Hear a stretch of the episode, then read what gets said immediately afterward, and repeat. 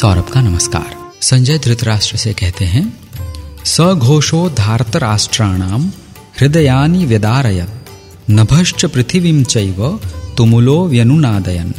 उस भयानक शब्द ने आकाश और पृथ्वी को भी गुंजाते हुए धार्त राष्ट्रों के, यानी आपके पक्ष वालों के हृदय विदीर्ण कर दिए। आपके पक्ष वालों से तात्पर्य है, धृतराष्ट्र के पक्ष वाले संजय, धृतराष्ट्र को कुरुक्षेत्र में क्या हो रहा है, ये बताते हुए यह श्लोक कहते हैं। आगे कहते हैं, अथ व्यवस्थितान दृष्ट्वा धार्त राष्ट्रान कपिध्वज, प्रवृत्ते शस्त्र संपाते धनुरुद्यम्य पांडव ऋषिकेशम तदा वाक्यमिदमाह महीपते अर्जुन उवाच, सेनयोरुभयोर्मध्ये रथम स्थापय मेच्युत हे राजन, इसके बाद कपिध्वज अर्जुन ने मोर्चा बांधकर डटे हुए धृतराष्ट्र संबंधियों को देखकर उस शस्त्र चलाने की तैयारी के समय धनुष उठाकर ऋषिकेश श्री कृष्ण महाराज से यह वचन कहा, हे अच्युत, मेरे रथ को दोनों सेनाओं के बीच में खड़ा कीजिए। अर्जुन भगवान श्री कृष्ण से निवेदन करते हैं कि दोनों ही सेनाओं के मध्य में उनका रथ ले जाया जाए। अर्जुन मूलतः विपक्ष की सेना को देखकर युद्ध की मानसिक तैयारी करना चाहते हैं। हम सभी जानते हैं कि अर्जुन शत्रु सेना में अपने ही बंधु बांधवों को देखकर विषाद में पड़ जाते हैं। गीता जी का यह अध्याय वही कहता है और भगवान श्री कृष्ण अर्जुन को क्या समझाते हैं, इस अध्याय में कहा गया है। इस अध्याय का नाम है अर्जुन विषाद योग। प्रथम अध्याय, अर्जुन विषाद योग के 21 श्लोक और उनके अर्थ आपको सुना चुका हूँ। अर्जुन कहते हैं यावत देतान निरीक्षे हम, योद्धु कामान अवस्थितान। कैर्मया सह योद्धव्य, मस्मिन रण समुद्य में। जब तक कि मैं युद्ध क्षेत्र में डटे हुए युद्ध के अभिलाषी इन विपक्षी योद्धाओं को भली प्रकार देख लूँ कि इस युद्ध रूप व्यापार में मुझे किन किन के साथ युद्ध करना योग्य है, तब तक उसे खड़ा रखिए। अर्जुन आगे कहते हैं योत्स्यमानानवेक्षेऽहं य एतेत्र समागतः। धार्तराष्ट्रस्य दुर्बुद्धेः युद्धे प्रिय चिकीर्षवः दुर्बुद्धि दुर्योधन का युद्ध में हित चाहने वाले जो जो ये राजा लोग इस सेना में आए हैं, इन युद्ध करने वालों को मैं देखूँगा। अर्जुन, युद्ध प्रारंभ करने से पूर्व विपक्ष में कौन कौन से योद्धा कौन कौन से राजा उससे युद्ध करने को तत्पर हैं, उनका अवलोकन करना चाहते हैं। इस उद्देश्य से उन्होंने भगवान श्री कृष्ण को, जो उनके सारथी हैं, अपना रथ दोनों ही सेनाओं के मध्य में ले जाने को कहा। संजय उवाच। एव मुक्तो ऋषि ऋषिकेशो गुणाकेशेन भारत। सेनयोरुभयोर्मध्ये स्थापयित्वा रथोत्तमम्। भीष्म, द्रोण प्रमुखतः सर्वेषां च महीक्षिताम्। उवाच पार्थ पश्यतान, समवेतान कुरु नीति।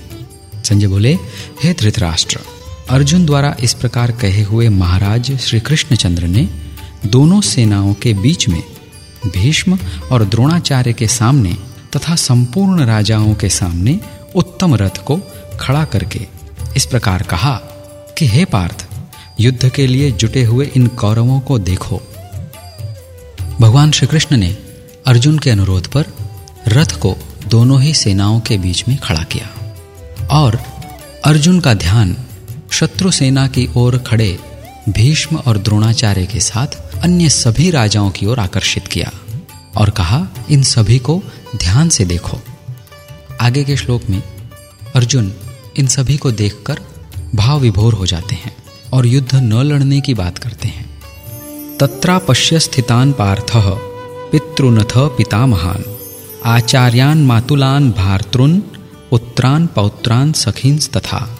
श्वशुरान सहृदश्चैव सेनयोरुभयोरपि इसके बाद प्रथापुत्र अर्जुन ने उन दोनों ही सेनाओं में स्थित अपने ताऊ, चाचा, दादा, परदादाओं को, गुरुओं को, मामाओं को, भाइयों को, पुत्रों और पौत्रों को तथा मित्रों को, ससुरों और सुहृदों को भी देखा। तान्न समीक्ष स कौन्तेय, सर्वान् बन्धूनवस्थितान्। कृपया परयाविष्टो विषिदन्निदमब्रवीत्। उन उपस्थित संपूर्ण बंधुओं को देखकर वे कुंती पुत्र अर्जुन अत्यंत करुणा से युक्त होकर शोक करते हुए यह वचन बोले, अर्जुन उवाच दृष्ट्वे मम स्वजनम कृष्ण युयुत्सुम समुपस्थितम। सीदंती मम गात्राणि मुखम च परिशुष्यति। वेपथुश्च शरीरे में रोम हर्षश्च जायते। अर्जुन बोले, हे कृष्ण युद्ध क्षेत्र में डटे हुए युद्ध के अभिलाषी इस स्वजन समुदाय को देखकर मेरे अंग शिथिल हुए जा रहे हैं और मुख सूखा जा रहा है तथा मेरे शरीर में कंपन एवं रोमांच हो रहा है। अर्जुन अपने स्वजनों को देखकर करुणा से भर गए हैं।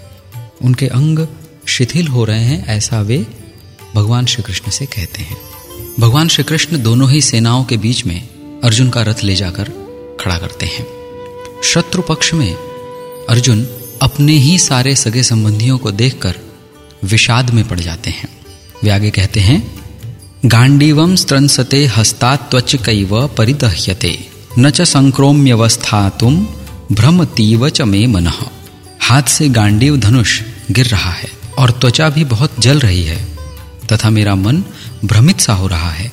इसलिए मैं खड़ा रहने में भी असमर्थ हूँ।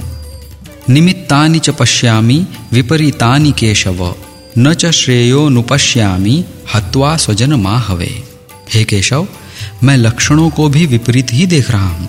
यहाँ युद्ध में स्वजन समुदाय को मारकर कल्याण भी नहीं देखता। अर्जुन भगवान श्री कृष्ण से कहते हैं कि उनके हाथ में जो धनुष है अर्जुन के धनुष का नाम है गांडीव। वो धनुष उनके हाथ से फिसलकर गिर रहा है।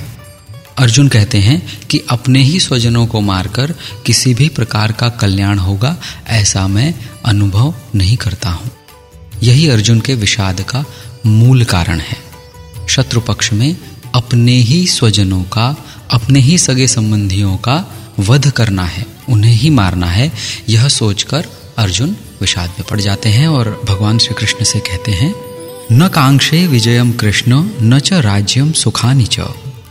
किम नो राज्येन गोविंद किम भोगैर्जीवितेन वा? हे कृष्ण, मैं न तो विजय चाहता हूँ और न राज्य तथा न ही सुखों को ही। हे गोविंद हमें ऐसे राज्य से क्या प्रयोजन है? अथवा ऐसे भोगों से और जीवन से भी क्या लाभ है? येषामर्थे कांक्षितम नो राज्यम भोगा सुखानि च। त इमे वस्थिता युद्धे प्राणास्त्यक्त्वा धनानि च। हमें जिनके लिए राज्य, भोग और सुखादि अभिष्ट हैं, वे ही ये सब धन और जीवन की आशा को त्याग कर युद्ध में खड़े हैं। अर्जुन के कहने का तात्पर्य है कि ये सारे सुख, ये राज, ये सब प्राप्त करके क्या लाभ होगा? जिनके लिए ये प्राप्त करना है, वो सब तो मेरे साथ युद्ध करने के लिए मेरे शत्रु पक्ष में खड़े हैं। शत्रु पक्ष में अपने ही गुरुओं को, अपने ही सगे संबंधियों को देखकर अर्जुन विषाद में पड़ गए हैं।